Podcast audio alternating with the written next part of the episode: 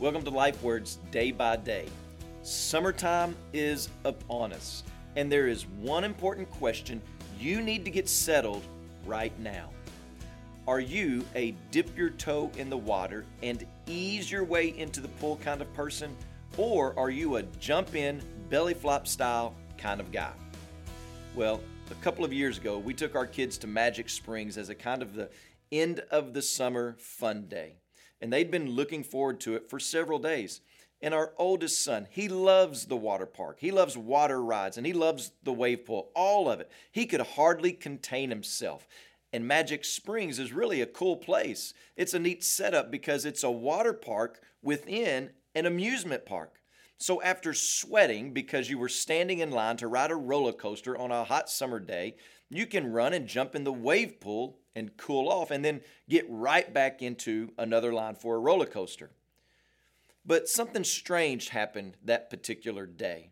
It never rose above 80 degrees, and the sun rarely peeked out from the overcast skies. So, what does that do to a little boy's hopes and dreams and excitement about spending the day at the water park? Well, for our son, it did absolutely nothing.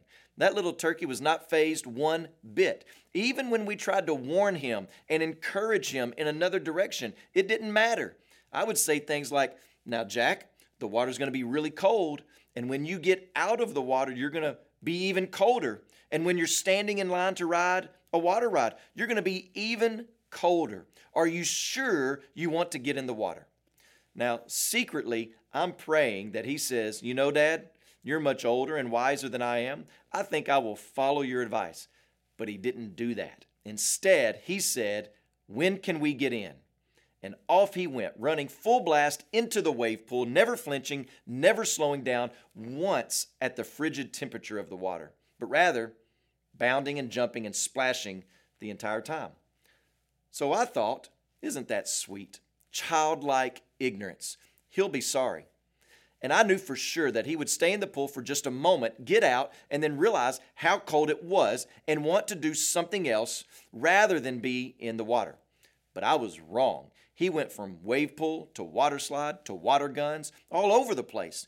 And even when the rest of our crew was sitting and chattering their teeth, wrapped up in a towel, our oldest was running around like a kid at a water park. They even have this one area that has this huge bucket at the top of all these water slides, and it fills up with some 500 gallons of cold water and then tips over and splashes down on this one particular spot. And so he was under that big bucket and it tips over, and this rush of freezing cold water splashes down and almost pushes him over. And then he runs over to where I'm sitting in a lounge chair and he says, That was awesome. Well, my son didn't waste the trip to Magic Springs that day. Don't you wish each of us lived life with that much determination and excitement and resolve?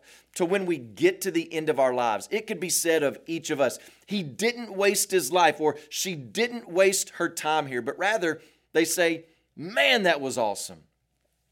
Well, the next question that naturally follows that great ambition is does anything exist that is worth expending your life on, even in the face of the cold seasons and the resistance that some people give you, trying to nudge you in a different direction? Well, that's what we want to discover today, and more specifically, what we can expect when we set the course of our lives to this one thing. So, how can we live our lives and how can we do ministry so that we do not waste them? Well, if you don't want to waste your life, you need to know where you are of most value. In our text this morning, we see Paul finishing up his ministry in Ephesus. And in chapter 20, verse 22, he tells them that he is constrained by the Holy Spirit to go to Jerusalem, even though he knows that in every city, imprisonment and afflictions await. Let's read it together. And now, behold, I'm going to Jerusalem, constrained by the Spirit, not knowing what will happen to me there except that the Holy Spirit testifies to me in every city that imprison and afflictions await me. But I don't account my life of any value, nor as precious to myself, if only I may finish my course and the ministry that I received from the Lord Jesus to testify to the gospel of the grace of God. This whole idea of going to Jerusalem was first brought to our attention in Acts chapter 19. In verse 21, there it says, Now after these events, Paul resolved in the Spirit to pass through Macedonia and Achaia and go to Jerusalem, saying, After I've been there, I must also see Rome. So you see Paul's sensitivity to the Spirit's leading in chapter 19, and you see it re emphasized here in chapter 20, verse 22. And the question is why is the Holy Spirit so concerned about getting Paul to Jerusalem and then to Rome? Well, the reason Paul is headed towards Jerusalem has to do with unity within the overall church. Paul's been collecting money from largely Gentile churches in order to supply needs to the church in Jerusalem. And Paul's been going around to these different churches in Macedonia where many Gentiles have embraced the gospel by grace through faith. And Paul has been telling them, Your brothers and sisters in Christ in Jerusalem are in desperate need. Will you help them? And the churches have responded out of love and generosity. In fact, in 2 Corinthians chapter 8, it says that they have overflowed in a wealth of generosity.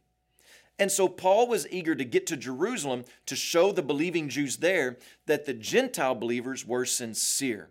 And Paul was bringing with him some of those Gentile believers so that the Jews in Jerusalem could see firsthand the love and the care and the concern that those Gentile believers had for Jewish believers. You may wonder, why is any of this important? The reason this is so radically important is because Jews and Gentiles were not the best of friends. In fact, culturally, they hated each other. But Paul wanted the Jewish believers to see and experience the immense power of the gospel and that the gospel really had penetrated the hearts of people all over the known world. He wanted them to see and experience that God was a God whose glory was being made famous among all the peoples.